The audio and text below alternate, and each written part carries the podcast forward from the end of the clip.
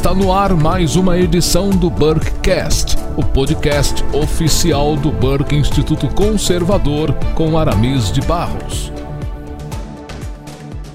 Seja muito bem-vindo a mais uma edição do Burkecast, querido ouvinte que compõe a audiência conservadora do Brasil. Meu nome é Aramis de Barros, eu falo desde Navegantes, do litoral norte da conservadora Santa Catarina. É sempre um prazer encontrar você aqui toda quinta-feira para tratarmos de alguns temas de interesse do público conservador. O Workcast é um oferecimento do Burke Instituto, plataforma EAD que vai ajudar você na sua trajetória conservadora e vai equipá-lo para a guerra cultural que temos enfrentado nos nossos dias. Não se esqueça de se inscrever no canal do Burke Instituto no YouTube para você ficar atenado com as últimas novidades que temos para você online. O Burkcast está também presente na programação da Shockwave Radio, toda quinta-feira às quatro da tarde. Lembrando aos amigos do, da Shockwave que as entrevistas anteriores estão disponíveis pela mídia da sua preferência: YouTube, SoundCloud, Spotify, Apple e Google Podcasts e Anchor. O nosso convidado dessa trigésima edição e mais uma edição internacional do Burkcast já esteve conosco logo no começo dos nossos programas. Ele é doutor em filosofia de, do direito pela Universidade Monash de Melbourne, Austrália mestre em Direito Constitucional e Teoria do Estado pela PUC do Rio de Janeiro, é diplomado pela Universidade Murdoch de Perth, na Austrália, na qual foi premiado como professor de Direito do ano de 2013. É professor adjunto de Direito da Universidade Notre Dame em Sydney, Austrália, membro do Comitê Consultivo da equipe de liderança, do Comitê de Pesquisa e Graduação e do Comitê de Ética em Pesquisa do Sheridan College de Perth, na Austrália é editor-chefe do periódico The Western Australian Jurist. Pertence eh, ao conselho editorial da revista Leges Augustus, do Rio de Janeiro. Membro do Conselho Consultivo e Acadêmico do Instituto dos Juristas Cristãos do Brasil, IJCB. Membro do Instituto Federalista do Brasil e foi também membro do Comitê Igreja e Nação da Igreja Presbiteriana da Austrália Ocidental. Assim, é com muita honra e alegria que eu recebo novamente no Burkcast para um bom papo sobre feminismo e degradação do Ocidente, segunda parte, o competentíssimo doutor Augusto Zimmermann.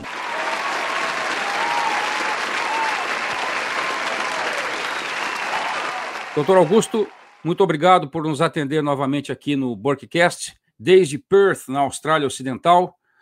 Por favor, traga para os nossos ouvintes as suas palavras iniciais. Olha, Aramis, é um prazer enorme poder uh, ter essa conversa contigo. Eu tenho acompanhado o teu trabalho com bastante admiração, então fico muito satisfeito de ter essa oportunidade de discutir essa questão tão importante contigo novamente. Muito obrigado, doutor Augusto. É, o prazer é todo nosso.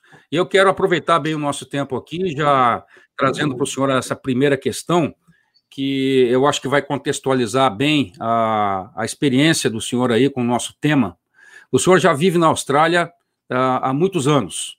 E a minha questão é o seguinte: é possível, mesmo para um estrangeiro ou um brasileiro, como o senhor, perceber uh, a degradação de costumes, a degradação moral, dos valores, a degradação da relação entre os sexos, entre o homem e mulher, numa sociedade como a australiana, é, isso em função ou em decorrência da ação feminista na sociedade? Qual é a opinião do senhor sobre isso?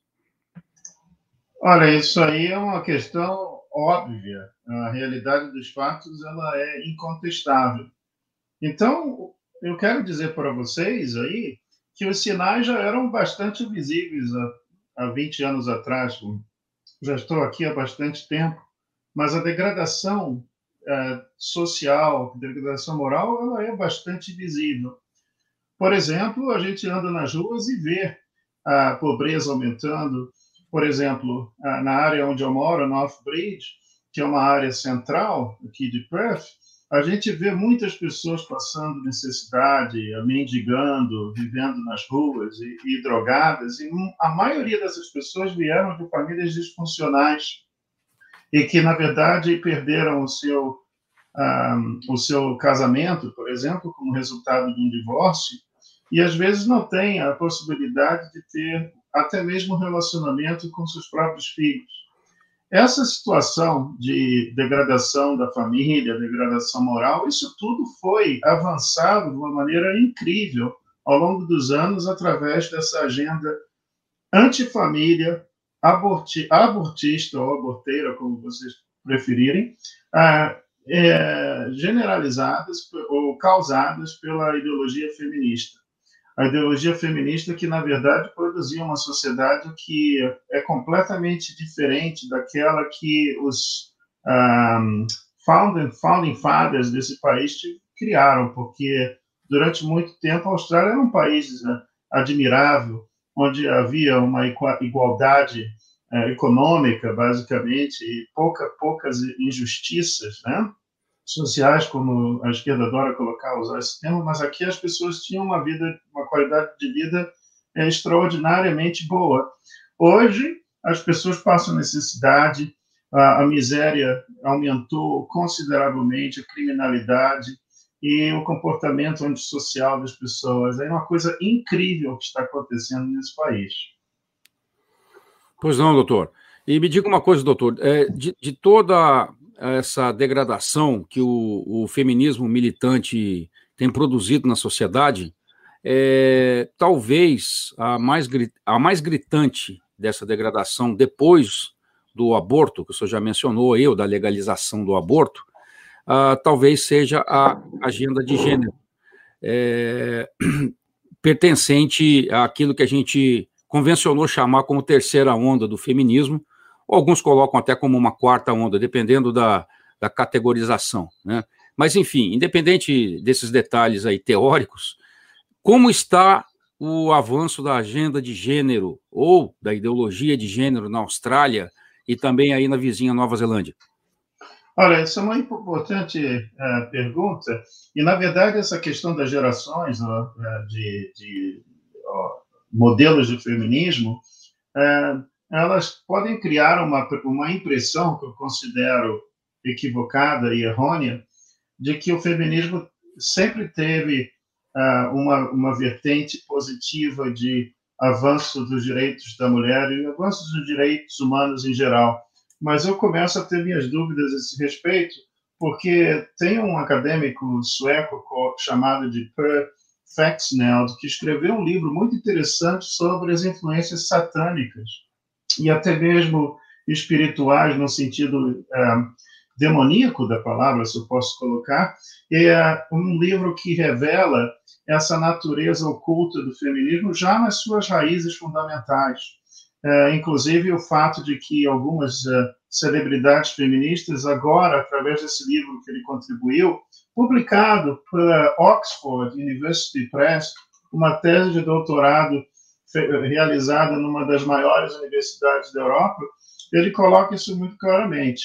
Com relação à questão do gênero, da agenda de gênero, é preciso que vocês aí no Brasil saibam o que está acontecendo aqui né, nesse, nesse país. É uma verdadeira barbaridade. Em Vitória, eles têm um, um mini ditador chamado Dan, Dan Andrews, que é uma pessoa completamente louca, megalomaníaca e transtornada, que implementou uma, medidas draconianas que basicamente arruinaram a economia de Vitória e o índice de desemprego, desemprego em Vitória é, é alarmante. Mas uma das coisas que ele também teve, se preocupou em fazer é criar essa questão da, da agenda de gênero, e que, na verdade, faz com que seja um crime em Vitória a pessoa simplesmente que gostaria de fazer uma transição entre ser homossexual e heterossexual, se ele pede para uma pessoa cristã rezar por ela ou por ele e simplesmente pedir: ah, será que você pode rezar por mim? O fato de você rezar por uma pessoa ah, dizendo assim, por exemplo, que a pessoa possa ser ajudada por Deus por fazer a, essa transição, isso seria considerado um crime de 10 anos de cadeia, até 10 anos de cadeia. Uma coisa que é interessante é que você não tem o outro, a inversão da, da, da mão aqui, porque se o heterossexual decidir ser homossexual, ele vai ser celebrado e vai ser uma coisa maravilhosa, porque é considerado uma coisa é, importante para a causa esquerdista. Agora, se for o, o, sentido de inverso, como eu expliquei, do, da pessoa é, sendo homossexual fizer essa transição, ela, a pessoa que tenta ajudar ou, ou dar alguma orientação, ela é imediatamente criminalizada. Um crime agora, o crime agora é até mesmo se a pessoa pede para, para que a outra possa rezar por ela. Isso, se a pessoa faz isso, ela é condenada criminalmente. Aqui em Western Australia, na Austrália Ocidental, a gente tem um, um casal. Isso é muito importante dizer para vocês, porque aqui o sistema funciona como a Stasi na Alemanha Oriental, ou talvez a, a KGB na época da um, da União Soviética, tudo isso é feito é, em segredo, é proibido. As partes são proibidas de um, explicarem ou manifestarem exatamente o que aconteceu entre as quatro paredes de uma corte, de um proceeding, de um hearing. Então, esse casal teve a sua filha sequestrada pelo Estado da Austrália Ocidental, sequestrada porque ela gostaria de se transformar num menino e, basicamente, o que o Estado fez foi cortar os seios dessa menina, foi insertar no corpo dessa menina hormônios masculinos e um órgão artificial masculino, o pênis nessa menina. Uma menina de 15 anos de idade que foi sequestrada pelo Estado e transformada num Frankenstein.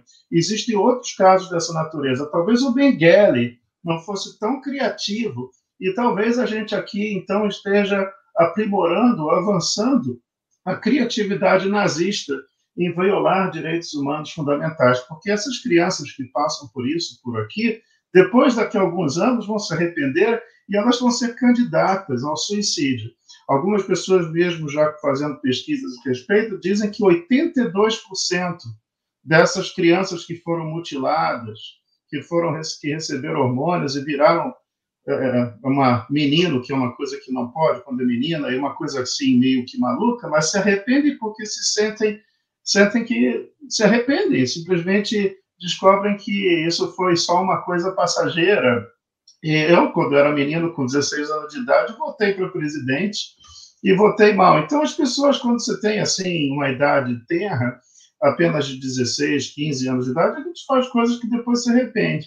83% dessas crianças se arrependem e já é tarde, elas cometem suicídio. Tem um índice de suicídio altíssimo com, com relação a esse tipo de grupo que é submetido a esse tipo de violação de direitos humanos fundamentais. O que o governo australiano faz aqui é um crime contra a humanidade. Doutor, é, num caso como esse que o senhor citou, então a situação do pátrio poder já está bastante fragilizada aí na Austrália, né? Não existe pátria e poder na Austrália, não existe nenhum direito dos parentes. Aqui a criança, inclusive, ela é, se ela diz que os pais não são bons para ela, o Estado afasta essa criança imediatamente dos pais. Se a criança resolve fazer um é, ter sexo é, fora do, do, casamento e de novo, quando ela ainda está no colégio, ela só precisa de conversar com, com como a gente chama no Brasil, o reitor, né, do colégio, e aí o, o reitor simplesmente dá para ela uma uma pílula para fazer o aborto, ou simplesmente leva para uma clínica de aborto se a criança já está com a, a, gravidez avançada, e os pais não têm nem que saber a respeito. As crianças aqui estão desenvolvendo uma mentalidade de completo desrespeito aos pais e adoração ao Estado como provedor. Então, a, a ideia de direitos do, dos pais, direitos paternos, ela já não, ela, essa ideia já não existe mais nesse país. É, realmente é uma situação bastante, bastante radical extrema, né? Doutor, é, o senhor, uh, nós estamos falando aqui dessa situação, por exemplo, de aborto e degradação moral gerada pelo feminismo. O senhor me enviou em setembro desse ano, o senhor me encaminhou um, um tweet que, na verdade, era do ano passado, de 10 de agosto de 2019, da, de uma comediante de é, é, stand-up comedy, né, americana, uhum. chamada Ashley Barnhill.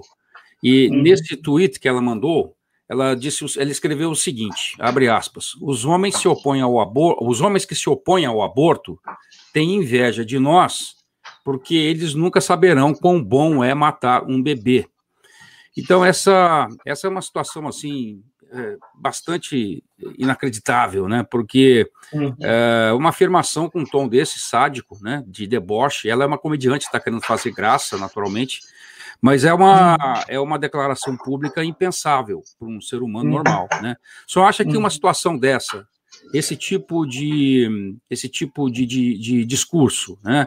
Tratando questões tão complexas, questões tão é, sensíveis como a vida humana mesmo, o respeito à vida humana, é, ela ainda é uma exceção dentro do movimento feminista, esse tipo de ação, ou ela já expressa é, exatamente o que as feministas em geral pensam é, de si, sobre si mesmas, sobre a vida humana, e ou se também esse tipo de pensamento já começa a afetar as mulheres fora do feminismo, é, de uma forma mais ampla, ou seja, um pensamento de certo desprezo sobre a vida humana. Né? O senhor diria que o feminismo tem, tem logrado influenciar as mulheres no sentido delas adotarem uma perspectiva de vida anti-humanista e, e autodestrutiva?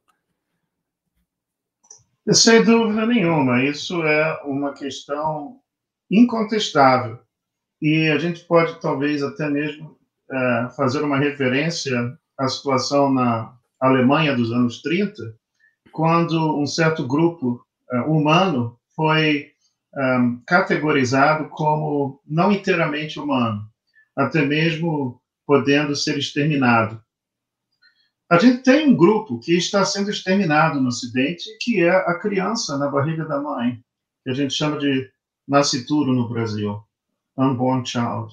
Isso é muito claro para mim que Existe um grupo que está consistentemente apoiando a eliminação desses seres humanos mais vulneráveis, mostrando, portanto, a natureza cruel e uma natureza opressora do feminismo. Então, o que acontece é que o feminismo agora faz uma advocacia da eliminação de um particular grupo de seres humanos que são oferecidos ao altar do prazer, ao altar da, da conveniência sexual. É, quando a gente tem o, o holocausto, holocausto, nazista, a gente pode pensar que, na verdade, isso sempre começa como uma medida é, paliativa adotada pelo governo. A primeira coisa que o governo nazista fez foi eliminar alguns indesejáveis. O que acontece com o feminismo é exatamente essa tendência de se eliminar aquilo que as feministas consideram indesejáveis. Agora, quem ousar me criticar por fazer essa comparação deve, então, criticar as expoentes do feminismo que apoiaram o nazismo. Por exemplo, Mary Stopes. Ela criou a Mary Stopes Internacional, que é exatamente uma das maiores clínicas de aborto do mundo. Ela era tão apaixonada pelo Hitler que até escreveu um poema, né, um Love Songs para o Hitler, autografando o livro dela de poesias e dizendo que ela era apaixonada pelo Hitler.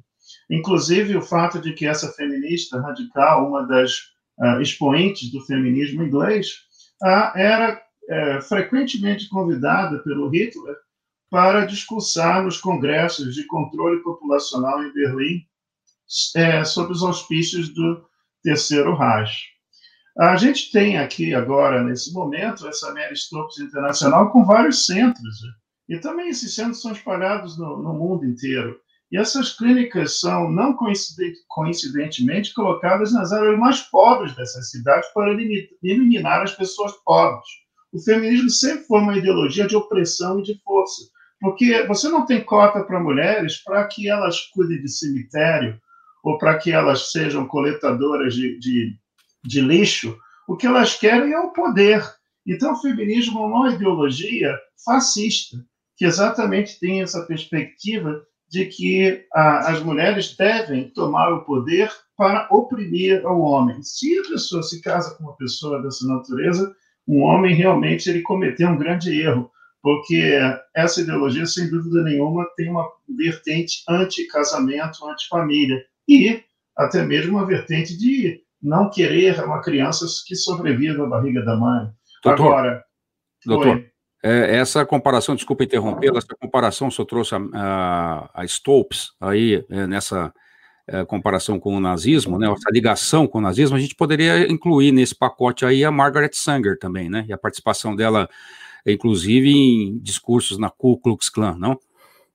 Olha aqui, a Margaret Sanger ela é a equivalente da da Mary Stopes Ela, é, elas se conheceram até numa reunião da Fabian Society, da Sociedade Fabiana em Londres, e ela foi expulsa, Margaret Sanger, da, da, dos Estados Unidos, por uh, promover a um, liberação sexual.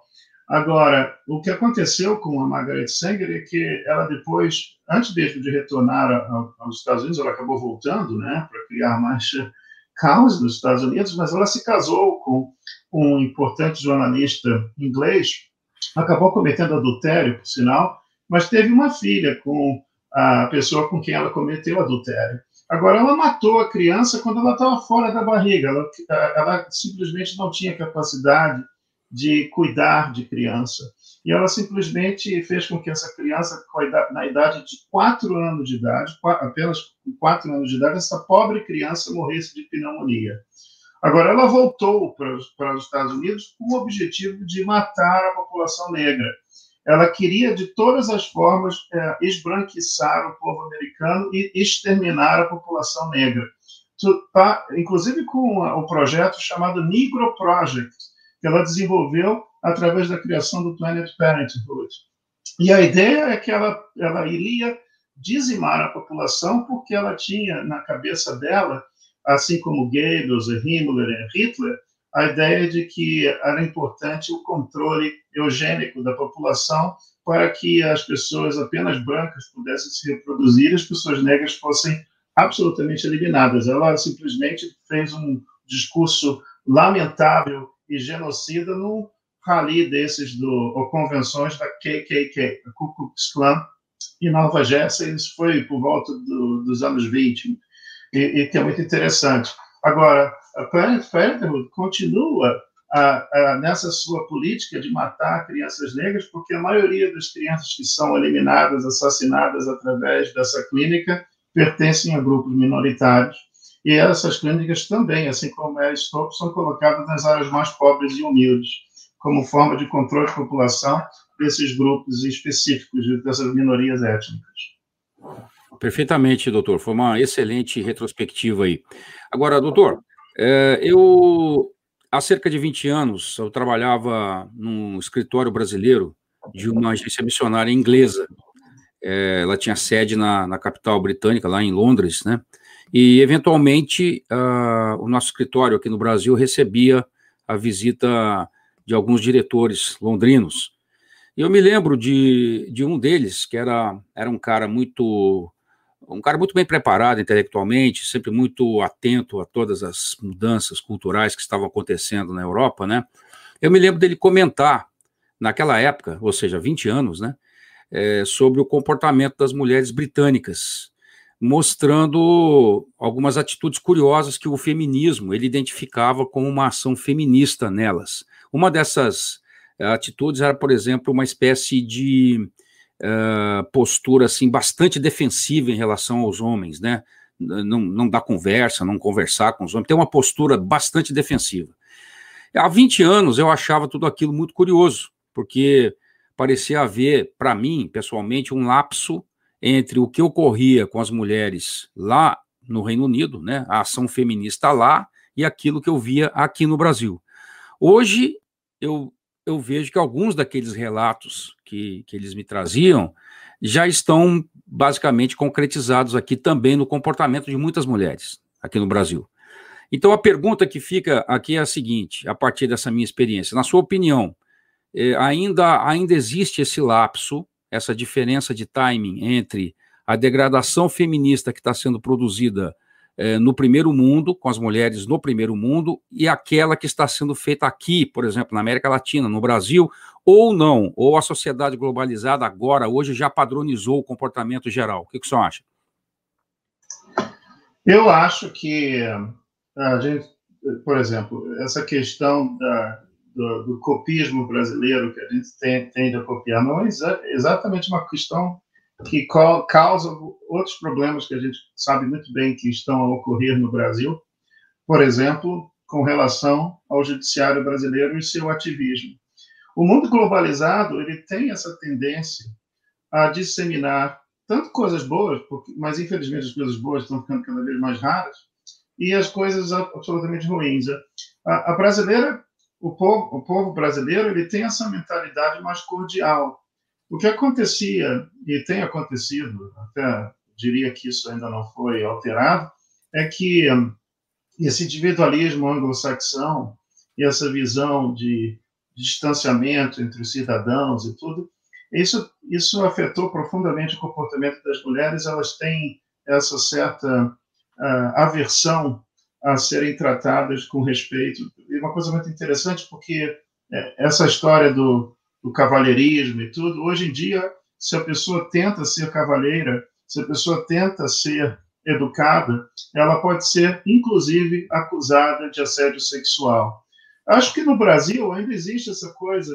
Eu espero que nunca se perca, e eu, eu temo até que já está praticamente é, se perdendo e pode desaparecer, que é, é a mulher querer ser é, feminina, querer ser, porque isso é uma coisa fascinante da mulher, essa coisa de ter esse atributo que é a sensibilidade, que é a, essa coisa da, da maternidade, de, de, de querer o bem ao próximo, de cuidar do seu filho. Essas coisas todas acabaram por aqui. Aqui o que acontece é que a mulher, quando ela tem essa tendência a não se preocupar com a sua própria, as suas próprias uh, gerações, os seus próprios filhos, melhor colocando, isso acaba gerando então uma certa, uma certa, como você colocou, desumanização na pessoa. Porque veja bem uma coisa, isso é uma coisa muito clara. Uma mulher que tem a capacidade de cometer o aborto e de matar o seu próprio filho, eu não espero tanta coisa que ela faça com relação a mim e a outros, porque ela já está a cometer um assassinato de matar o seu próprio filho. Então, isso para ela, por exemplo, isso desumaniza a pessoa. Isso faz com que a pessoa, então, tenha essa capacidade de fazer coisas bárbaras e, e, e não se sentir culpada por isso. Então, o que está acontecendo aqui no mundo é uma certa dissensitividade ou, ou uma certa ausência de compaixão e de sentimentos pelo próximo. O feminismo tem gerado isso de uma maneira muito clara, na minha opinião. As mulheres aqui não gostam de serem é, tratadas com, com educação e respeito. Parece que elas querem se transformar em homens mal educados, eu diria até dessa maneira.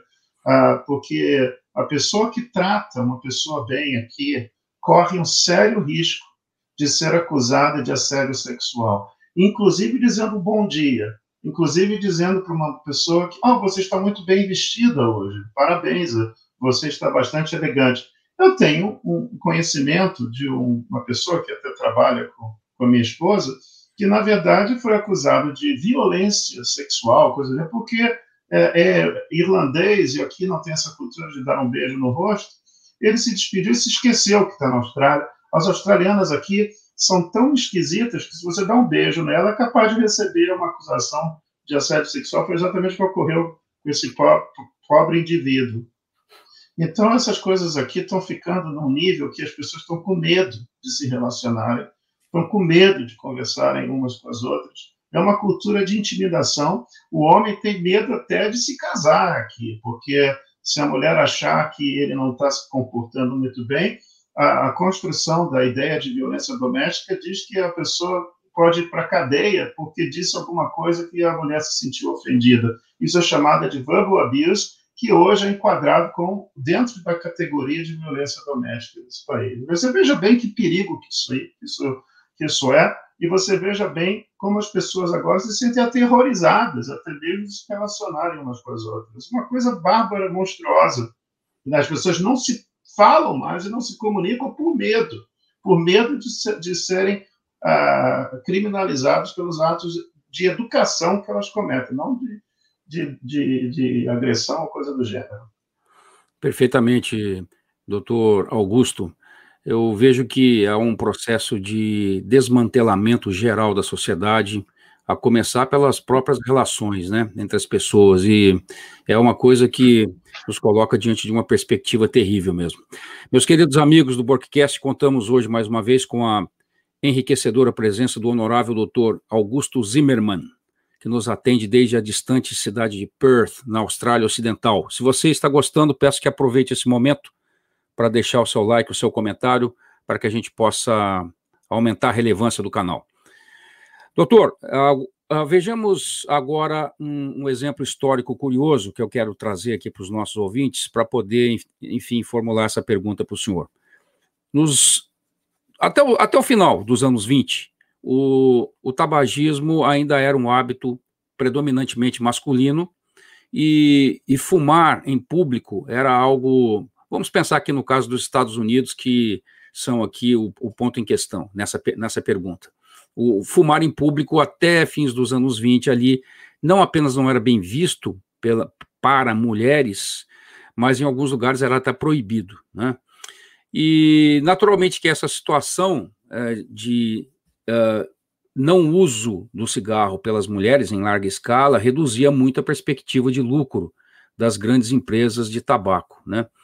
E aí, para mudar essa situação, em 1929, algumas dessas empresas contrataram o trabalho né, do, do famoso sobrinho do, do Sigmund Freud, Edward Bernays.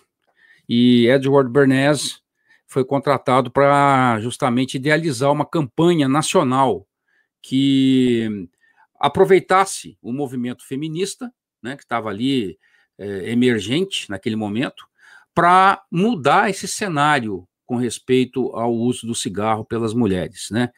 E esse gênio da, da manipulação midiática, que foi Edward Bernays, ele idealizou uma campanha, uma, uma estratégia profunda de mudança ali, com a participação de um psicanalista americano. E nessa campanha, o cigarro foi trabalhado como o símbolo da emancipação feminina e uma espécie de símbolo de igualdade entre os sexos. E foi trabalhado, inclusive, a ideia de, de, de se associar o cigarro a um objeto fálico, né? Quer dizer, o cigarro seria o falo que a mulher não tem, né? Essa foi a ideia trabalhada ali. E esse plano foi concretizado, então, no desfile de Páscoa, né, o Easter Parade, como eles chamavam, né, em 1929, em Nova York, quando já estava tudo trabalhado ali nos bastidores, dezenas de mulheres, dezenas de feministas que desfilavam ali nesse nessa parada de Páscoa, elas ali haviam sido contratadas por Edward Bernays. Num dado momento do desfile, elas sacaram cigarro dos espartilhos, acenderam e fumaram. Daí já tinha também os fotógrafos da, da grande imprensa já posicionados estrategicamente, que também haviam sido contratados. Eles fotografaram os melhores ângulos daquela, daquela ação das mulheres fumando, das mulheres eh, se posicionando de forma ali um pouco sensual com cigarro. No dia seguinte, os jornais dos Estados Unidos e dos, do mundo todo, né, eles estampavam ali a manchete Tochas da Liberdade, né?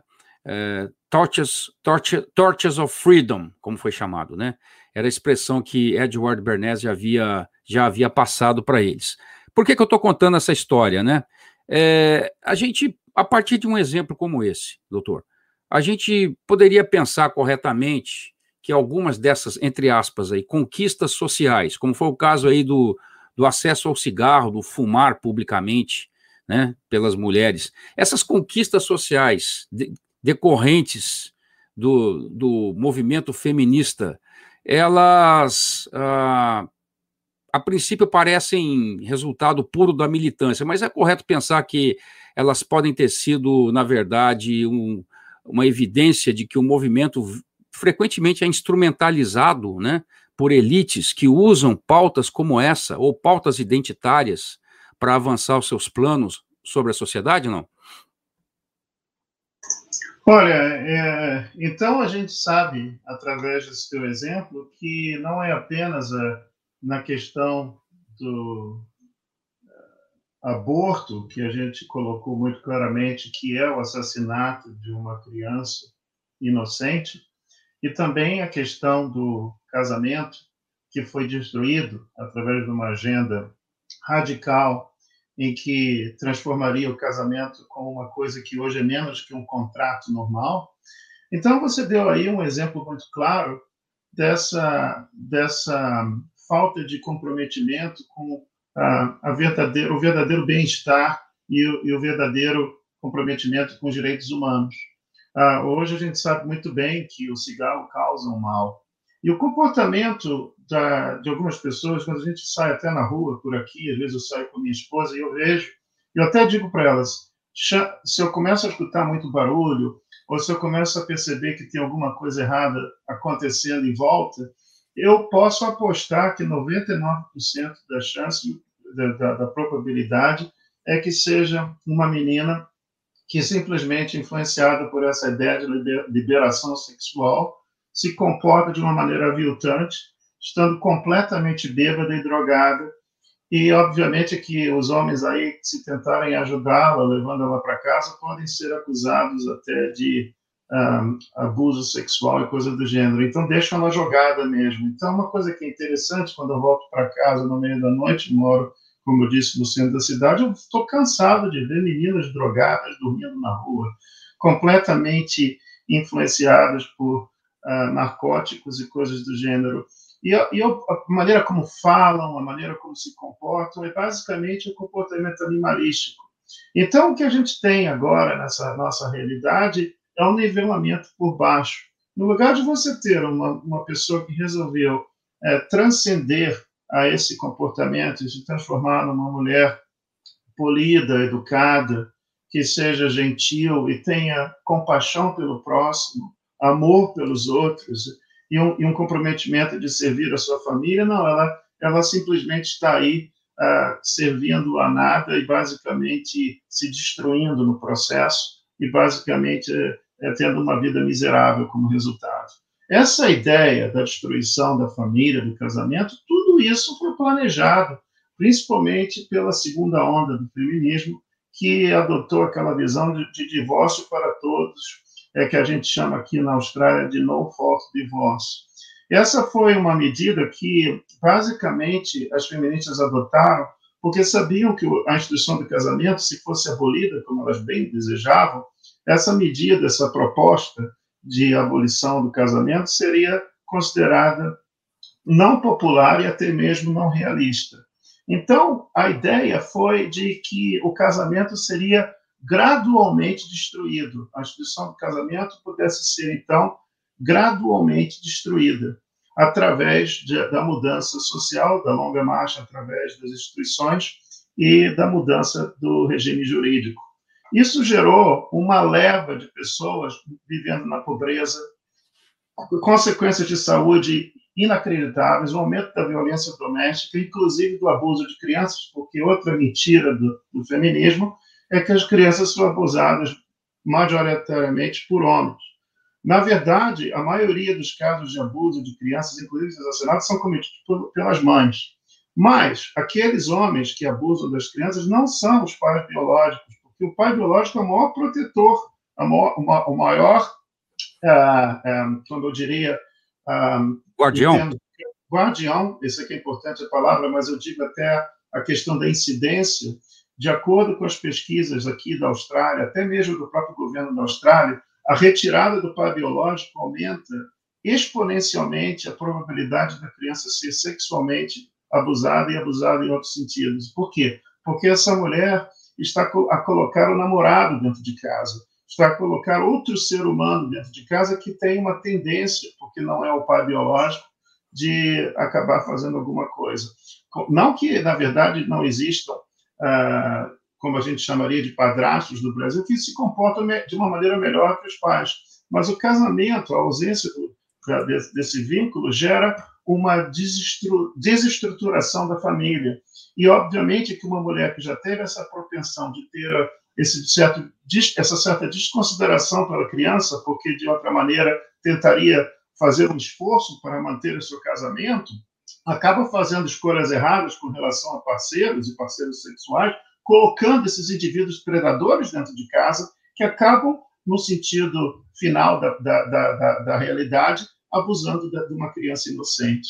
A gente tem até casos de é, mães que, cansadas da, da, de terem que cuidar da criança e achando que a pensão alimentícia paga pelo pobre marido que foi é, expulso da, da, da, família, é que isso não era então mais suficiente, não mais é, atendendo aos seus as suas metas maiores. Então isso começou a gerar também essa questão de crianças sendo eliminadas pelos pais, pelas pelas pelas mães. Isso a, a, a questão aqui do homicídio, do que a gente chama, chamaria de infanticídio, aumentou consideravelmente nos últimos anos como resultado dessa desestruturação do, do núcleo familiar. Esse abandono, doutor, que o senhor mencionou aí, das crianças pelas mães, né, uma vez se divorciando e, e se aventurando sexualmente, colocando estranhos em casa, é, isso é muito bem retratado pelo Theodore Dalrymple nos seus livros, né? Tem um em particular que é A Nossa Cultura e o que Restou dela, é o título em português. Ele fala, ele conta situações é, realmente assustadoras ocorridas no, é, no Reino Unido. Ele como como psicanalista, né? É, aliás, desculpe, psiquiatra, né? É, penitenciário na, na Grã-Bretanha ele mostra casos de crianças, por exemplo, desnutridas, né? As mães sequer alimentam as crianças e elas vão para a rua cometer pequenos delitos. Em alguns casos, elas até preferem ser presas para poderem ser alimentadas dentro da prisão. É uma coisa assim que é inacreditável, né? Só lendo aquele, aquele relato para se imaginar uma situação aterrorizante dessa, não é? É, com certeza. E agora, uma coisa que talvez seja importante considerar, de ser, de ser levado em consideração, é o fato de que existem incentivos financeiros para alienação da figura paterna. Aqui na Austrália, se a pessoa, se o pai, ele é afastado da vida da criança, a mãe que comete a alienação parental, ela é financiada não só pelo Estado, mas a vítima da alienação ela é extorquida pela pessoa que comete esse tipo de crime. Então a gente tem aí pais que são maravilhosos. Eu tenho amigos aqui que pessoas até influentes na sociedade, porque isso não acontece apenas com pessoas que não têm dinheiro ou poder social. A coisa que é tão inacreditável que eu tenho amigos aqui que trabalham na mídia que não veem os seus filhos por, por mais de 10 anos. Porque quando a mulher resolve se divorciar do marido, a, a custódia da criança sempre vai para a mãe, porque os homens aqui são cidadãos de terceira classe, porque veja bem uma coisa, isso é sexista, essa, essa ideia de que a mulher necessariamente vai ser uma melhor, uh, vai cuidar melhor da criança, não necessariamente, ainda mais nos dias de hoje. Agora, o pai, ele, ele é afastado da família, ele tem que pagar a pensão alimentícia imediatamente, e a pensão alimentícia é proporcional, como nós sabemos, ao tempo de visitação. Então, isso gera um incentivo à alienação parental. Agora, até quando você tem uma ordem judicial nesse país, a ordem judicial não é cumprida. Tem gente que tem um pedaço de papel, uma ordem judicial, mas porque não existe tanto Estado de Direito nesse país chamado Austrália, e a polícia não enforça a ordem judicial, a pessoa fica 10, 20 anos sem ver o filho. Então, veja bem a crueldade, que isso é o maior fator de suicídio nesse país. É, inclusive, a gente sabe que 42 homens se matam por semana, e a maior causa disso é o divórcio e alienação parental. E essas pobres crianças, pobres crianças são cuidadas por uma pessoa que teve a capacidade de destruir a vida do próprio pai dessa criança. Veja bem se ela vai ser uma boa uh, mãe ou não. Claro que não. Agora, é obviamente que, como as leis aqui são construídas de uma maneira que a gente chamaria de é, gender neutral, ou neutra, no sentido da, da, da uso, do uso da linguagem na, na, lei, as mulheres também podem ser vítimas. Então, a gente sabe aqui de casos, graças à ideologia feminista, de mulheres maravilhosas que também acabaram ficando alienadas dos seus filhos, sendo falsamente acusadas de violência quando não foram, com uma estratégia para que essa mãe, então, sendo completamente alienada da vida da criança, eh, tenha que dar, então, uma contribuição financeira para a pessoa que comete esse tipo de crime. É, realmente é uma, é uma estratégia de degradação social inacreditável que está acontecendo no Ocidente, doutor. E ainda dentro dessa ideia de instrumentalização da agenda feminista por outros interesses, né?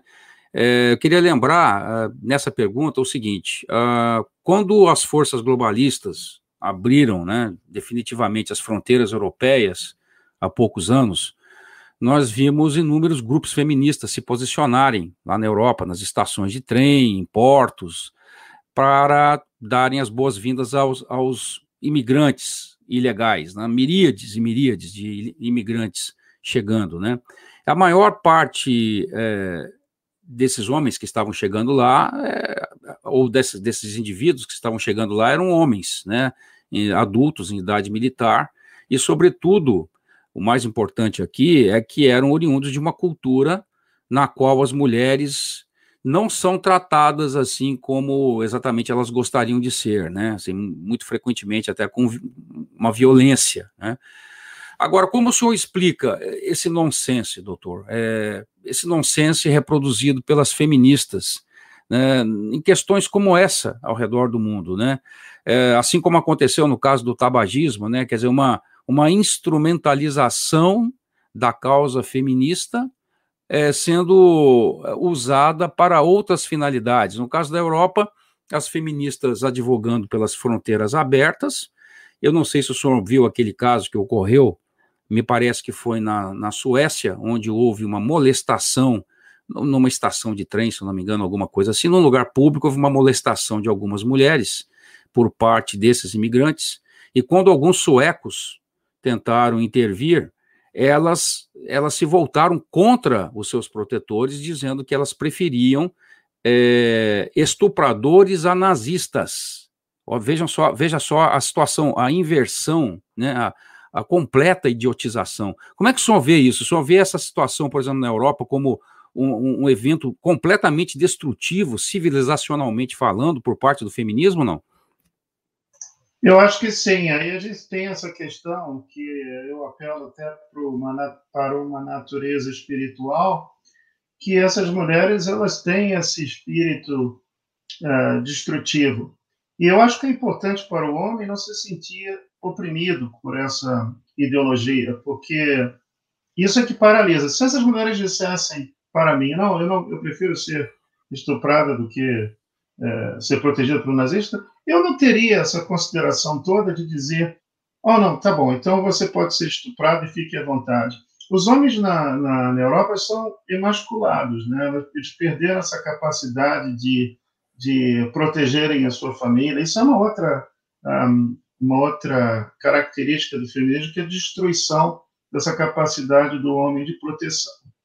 Talvez, subconscientemente, as mulheres feministas estejam esperando que os homens reajam, porque, veja bem uma coisa, os islâmicos não têm esse respeito, esse apreço todo por mulheres idiotas dessa natureza, inclusive porque vieram de uma religião primitiva, barbárica, que trata a mulher como se fosse lixo. Então, obviamente, que aí o que acontece é que essas mulheres parecem que gostam e sentem prazer porque elas testam os limites do homem ocidental. O homem ocidental é fraco, é covarde, é, é até mesmo efeminado. A gente sabe muito bem que a maioria desses suecos aí já deixaram de ser vikings há muito tempo atrás. É, até estão o oposto disso, são ridiculamente enfraquecidos por essa ideologia e o problema todo do feminismo é que a gente tem aqui uma, uma pessoa meio translocada, uma, uma pessoa controversa chamada Yasmin Magiet. Ela deu uma entrevista no, na ABC, ela é uma, um, a gente chama de Australian Muslim Woman. Ela deu uma entrevista na ABC aqui dizendo que o islamismo é a religião mais feminista do mundo. Né? Se o islamismo é uma religião do feminismo e ela foi ridicularizada por muitos. Né? A maioria dessas pessoas que acharam essa, essa, essa declaração ridícula foram pessoas conservadoras. Eu não acho que seja ridículo, eu acho que o, o islamismo é a religião mais feminista do mundo. É porque o feminismo ele abraça aquilo que a gente chama de a, a terceira onda, não a segunda, a terceira onda do feminismo, que é o, o feminismo cultural, que advoga considerações especiais para categorias de indivíduos. Por exemplo, existe essa ideia de que o islamismo deve ser protegido como um grupo multicultural. A gente sabe muito bem que, na verdade, essas feministas têm uma preocupação não apenas em causar a discórdia entre o homem e a mulher, mas elas semeiam também o ódio entre as culturas, dividindo essa questão é muito interessante de que elas tendam, tendem a promover a ideia de direitos coletivos. Quando a questão nazista, essa questão de você dividir as pessoas em grupos. Mas quando isso acontece, os grupos minoritários ou mais fracos dentro desses grupos específicos acabam sendo oprimidos pelas pessoas que têm mais poder dentro desses grupos. Então, o que acontece como resultado final é que as mulheres, principalmente de grupos minoritários no Ocidente, acabam, ser, acabam por ser é, violadas nos seus direitos fundamentais mais básicos. E você tem aí pessoas como Germaine Gree, que é australiana, que escreveu aquele livro, O Eunuco uh, Female, The Female Eunuch, eu não sei como é que chama no Brasil, foi escrito em 1971, que elogiou durante aquele período do Ayatollah Khomeini, dizendo que achou uma maravilha que o, o Ayatollah Khomeini tinha tomado o poder e que ia começar o regime islâmico. E quando o, aquele sujeito, Salman Rushdie, uh, escreveu Satanic Verses, os versos satânicos, em 1988, ela condenou o Rushdie, dizendo que o Rushdie era horrível, uma pessoa uh, de, de, desprezível porque ousou uh, criticar o islamismo, e ela disse que aprova o comportamento dos islâmicos de quererem matá-lo. Então, ela defendeu o assassinato de uma pessoa que tinha uma preocupação de que essa religião pudesse possivelmente, hoje a gente já sabe muito claramente, cometer violações básicas de direitos fundamentais. Aí você tem outros professores, né, até nos Estados Unidos, como essa tal de Letty Volpe, que é uma professora, acho que da Universidade de Califórnia, defendendo a ideia de que certas práticas culturais devem ser permitidas. O que ela considera por práticas culturais sendo permitidas é o casamento forçado de mulheres. Essa é a tal da feminista, né? defendendo o casamento forçado de mulheres, a, a mutilação do clítoris da mulher, a poligamia, o assassinato, honor killings, né? assassinato de honra, crime de honra, como a gente chamaria no Brasil. E ela diz muito candidamente que, na verdade, a gente não tem direito de criticar esse tipo de coisa, como, por exemplo, matar uma mulher porque ela desonrou a família, porque nós somos ocidentais e devemos ficar calados. Então, essa ideia de que o feminismo protege a mulher, eu acho que é melhor perguntar para essas mulheres de grupos minoritários, como, por exemplo, na Inglaterra, onde a gente tem 4 mil mulheres sendo mutiladas todos os dias através de, da, da mutilação genital. E a gente tem também o maior índice de violência doméstica aqui cometido na Austrália por islâmicos, que cometem violência doméstica em maior número do que os não islâmicos. Onde é que estão as feministas para criticar? Elas estão convidando mais islâmicos para, para invadirem o Ocidente e para que elas sejam, então, complícites na, na, violação de direitos das mulheres, inclusive através disso que você está colocando, que é o aumento abus, incrível é, da, da, incidência de estupro em certos países, como a Suécia e até mesmo o Reino Unido. Pois é, doutor, é, é, nitidamente é um, é um movimento é um movimento autodestrutivo, né? Não só sobre a mulher, mas a gente percebe que a sua ação, a onda de choque do movimento já está atingindo a sociedade toda, né? O Ocidente inteiro, né? Como nós já estamos percebendo. Nós temos alguns minutos restantes aqui, doutor. Eu queria trazer duas perguntas e pedir uh, para o senhor rapidamente abordá-las. Aqui, essa questão diz o seguinte: como o senhor analisa, particularmente, os países onde o governo ou os, os altos cargos decisórios, vamos dizer assim, estão nas mãos de feministas? O caso da Suécia é clássico, porque é o, provavelmente é o país já completamente governado por feministas, né, majoritariamente. Ah, nós temos aí também o caso da Nova Zelândia, aí, com a, a senhora Jacinda Ardern, né, com as suas novidades meio socialistas aí no país, né? O senhor, o senhor vê algum traço particular de liderança ou de poder que prepondere quando as feministas são alçadas a postos de poder como esses, não? Olha, a situação ela é realmente dramática, especialmente para aqueles que aqui na Austrália são da etnia, etnia branca e, e são uh, caucasianos uh, do gênero masculino. O que acontece aqui, por exemplo, eu sou professor de direito, é que tenho, eu tenho conhecimento de alguns dos meus melhores alunos que nasceram uh, por, por uma questão de de fatalidade com a cor errada. Então, por serem brancos e por serem homens, eles não estão conseguindo ter emprego, porque hoje ah, o emprego, ah, até mesmo na área de direito, especificamente em escritórios de advocacia, colocam ali claramente que apenas as mulheres e grupos minoritários teriam, terão a, a possibilidade. Isso é uma forma que a gente chama de ação afirmativa. Agora, eu tenho um amigo meu, o professor Gabriel Mons, que escreveu que ação afirmativa é uma forma de discriminação e toda forma de discriminação é inaceitável. A gente não consegue eliminar o racismo criando mais racismo. A melhor maneira de se eliminar o racismo é deixar de criar discriminação, deixar de, de se preocupar em um, atribuir certos elementos a, certas, uh, a certos grupos, quando, na verdade, a pessoa não tem responsabilidade nenhuma por erros cometidos no passado. Isso é uma forma de, de coletivismo totalitário.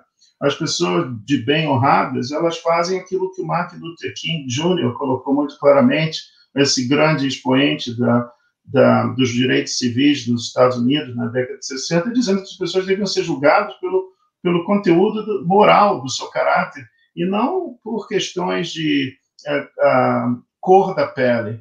Isso é uma coisa abjeta que, na verdade, o, o, feminismo também facilita, porque a gente já colocou a questão do, do feminismo cultural, que é um expoente desse tipo de uh, medida.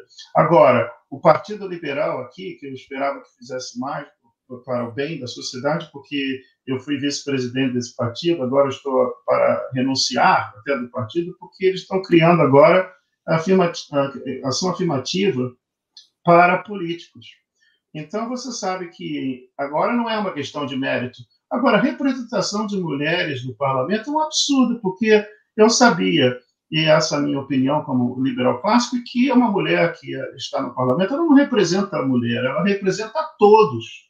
Essa história de uma representação feminina ela é aviltante dentro de uma perspectiva democrática, porque é uma ideia sexista que apenas uma mulher pode representar os interesses da mulher. Isso, por exemplo, a gente sabe muito bem que a nossa terrível ministra de, de, de Relações Exteriores, essa Marie Spain, ela, na verdade, foi incapaz de se de, referir ao governo do Catar quando 13 mulheres australianas foram desnudas na frente de policiais de, desse, desse país no Catar para o deleite desses islâmicos é, dentro de uma desculpa esfarrapada de que elas deveriam ser, então, averiguadas. Então, ela, essa, essa ideia de que uma mulher vai proteger melhor os direitos da mulher é errada. Agora, essas cotas de, ação afirmativa elas são sempre dirigidas a, a, a, a posições de poder, porque essas mulheres que defendem o feminismo elas vêm de uma classe social mais elevada.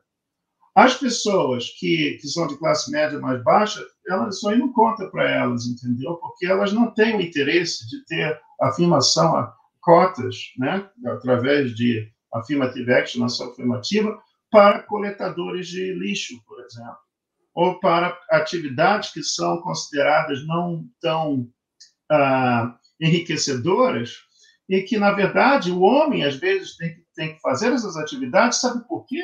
A razão é muito simples, porque ele ama a sua esposa, porque ele ama a sua filha e o seu filho. E faz esse tipo de trabalho não porque ele gosta, mas porque ele precisa para poder sustentar a sua família. Onde é que está a ação afirmativa para dar cotas, então, de coletador de lixo para as mulheres? Então, isso tudo é uma hipocrisia absolutamente abjeta e fruto de um elitismo e fruto de uma visão que trata o pobre com desprezo. Isso é que é o feminismo, isso é o que está trazendo agora para a baile, para a realidade.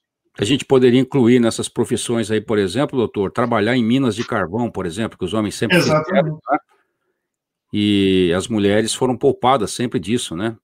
Mas, enfim, para a gente encerrar, doutor, nós temos um minutinho aqui e eu queria perguntar para o senhor rapidamente nos, nos trazer aqui essa elucidação.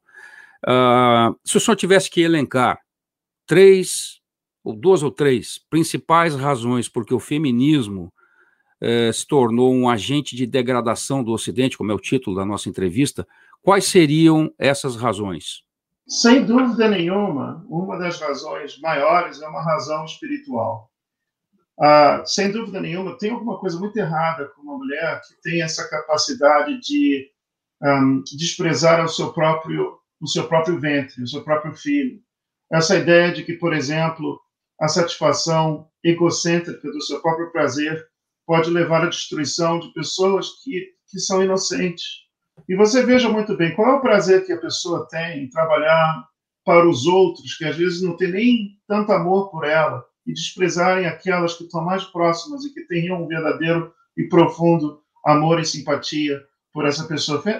A gente sempre serve alguém.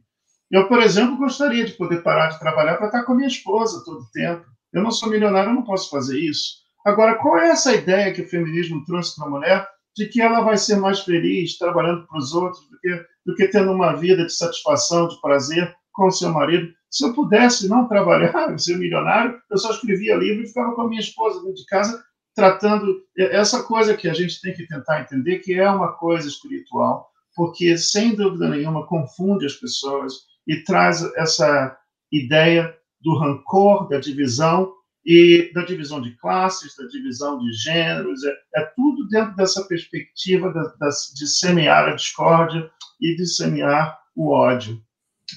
Essa é a razão espiritual. Existem outras razões, obviamente. Então, a gente tem, por exemplo, essa questão é, que eu menciono muito claramente do casamento. A gente tem que tentar entender que, obviamente, a destruição do casamento é uma coisa que, que foi facilitada pela ideologia feminista, que é uma ideologia egocêntrica que causa esse tipo de, de situação. E a outra terceira causa e razão por que o feminismo se tornou um agente de degradação no Ocidente é o pós-modernismo. Eu acabei, uh, eu não posso deixar de mencionar o fato de que isso é uma confusão mental. Eu me lembro que quando eu estava na Monas conversando a respeito de feminismo e dessa ideologia de desconstrução do Ocidente chamada multiculturalismo, uma dessas professoras me disse que ela era uma radical multiculturalista e, ao mesmo tempo, uma radical feminista. E aí eu comentei com ela como é que ela poderia, então, proteger direitos fundamentais da pessoa humana, principalmente com relação àquelas práticas culturais que violam claramente os direitos mais fundamentais de uma mulher e, ao mesmo tempo, se declarar feminismo, se não havia uma certa contradição. E ela me respondeu, ela foi bastante franca, ela disse que isso não importa para ela, porque ela é uma pós-modernista. Então, a, o mundo dela é um mundo de confusão, é um mundo de caos. Não existe uma na, meta-narrativa, como a gente colocaria. Não existe uma visão cósmica de mundo. E as, as ideias que ela tem não precisam ser uh, consistentes umas, as, umas com as outras. Então, isso tudo realmente gera esse tipo de confusão moral, confusão mental que a gente assiste no Ocidente. Você pode imaginar, então, o estrago que é feito quando essa pessoa é professora de uma universidade aqui na Austrália. Não é à toa que os estudantes saem daqui deprimidos e praticamente cometem suicídio. O índice de suicídio na Austrália é um dos mais altos do mundo, porque realmente, se a pessoa não tem uma visão, um propósito na vida, e essa coisa de querer ajudar o próximo, de ter uma missão na vida, que é servir ao seu semelhante, certamente isso é um convite à depressão e um convite a potencialmente é, ao suicídio. Perfeitamente, doutor ah, Augusto. Realmente ah, é uma situação que, que demanda enorme preocupação nossa aí. Caríssimo doutor Augusto Zimmermann, presença do senhor aqui conosco mereceria um broadcast aí de várias horas, mas infelizmente o nosso tempo está se esgotando. E toda a minha gratidão ao senhor por ter nos atendido desde aí de Perth, essa cidade aí tão isolada aí na Austrália, né, para esse papo super atual e esclarecedor aqui aos nossos ouvintes conservadores. Eu desejo ao, ao senhor muito sucesso aí no Down Under, aí na Austrália, né? Quero deixar uh, no ar o convite para nós nos encontrarmos aí novamente no outro episódio do Burkcast para falarmos sobre a pandemia e essa agenda que está se acelerando aí de forma assustadora no mundo, né? Essa agenda globalista é, marcada por uh, algumas orientações tecnocráticas, né? E para a gente encerrar essa edição, então, eu queria ouvir as suas considerações finais, doutor. Olha, muito obrigado pela oportunidade de me manifestar a respeito dessa temática tão importante. E eu realmente espero poder revê-lo, porque eu tenho uma grande admiração por você e pelo teu programa, porque eu acho de uma importância fundamental. Agora, com relação ao Covid, eu acabei de publicar no livro e aí eu vou comentar contigo um outro dia a respeito, mas é exatamente ah, sobre a questão da deterioração do Estado de Direito e da violação de direitos fundamentais através dessas políticas draconianas e inaceitáveis tomadas pelos governos. Agora, não sou eu que digo isso, são os melhores juristas e policymakers do mundo. Eu consegui uma verdadeira constelação de grandes juristas e, e policymakers para tratar dessa questão num livro chamado Fundamental Rights in the Age of COVID. Eu te agradeço por mencionar esse fato, porque isso é uma das coisas que tem realmente me preocupado profundamente. Muito obrigado pela oportunidade para tratar a respeito do feminismo, porque é um problema que nós temos que enfrentar e eu espero então poder conversar a respeito dessa outra matéria em outra oportunidade. Muito obrigado, amigos. Doutor Augusto Zimmermann, nós eh, vamos com certeza marcar essa nova, nova ocasião aí para conversarmos sobre esse tema importante e urgente. E eu agradeço eh, mais uma vez ao senhor pela gentileza. Querida audiência conservadora do Brasil, muito obrigado pelo seu prestígio ao Burkcast. Se você perdeu algum episódio, confira as edições passadas na plataforma online da sua preferência: YouTube, SoundCloud, Spotify, Apple e Google Podcasts ou Anchor. Não se esqueça de deixar o seu like, o seu comentário e também de compartilhar o conteúdo com os amigos. Eu espero revê-lo uh, no próximo episódio do Burkcast. Não se esqueça do recado de 2 Coríntios 13, 8, que a gente gosta sempre de deixar aqui para você. Nada podemos contra a verdade, senão em favor da verdade. Um grande fraternal abraço a todos e até a próxima.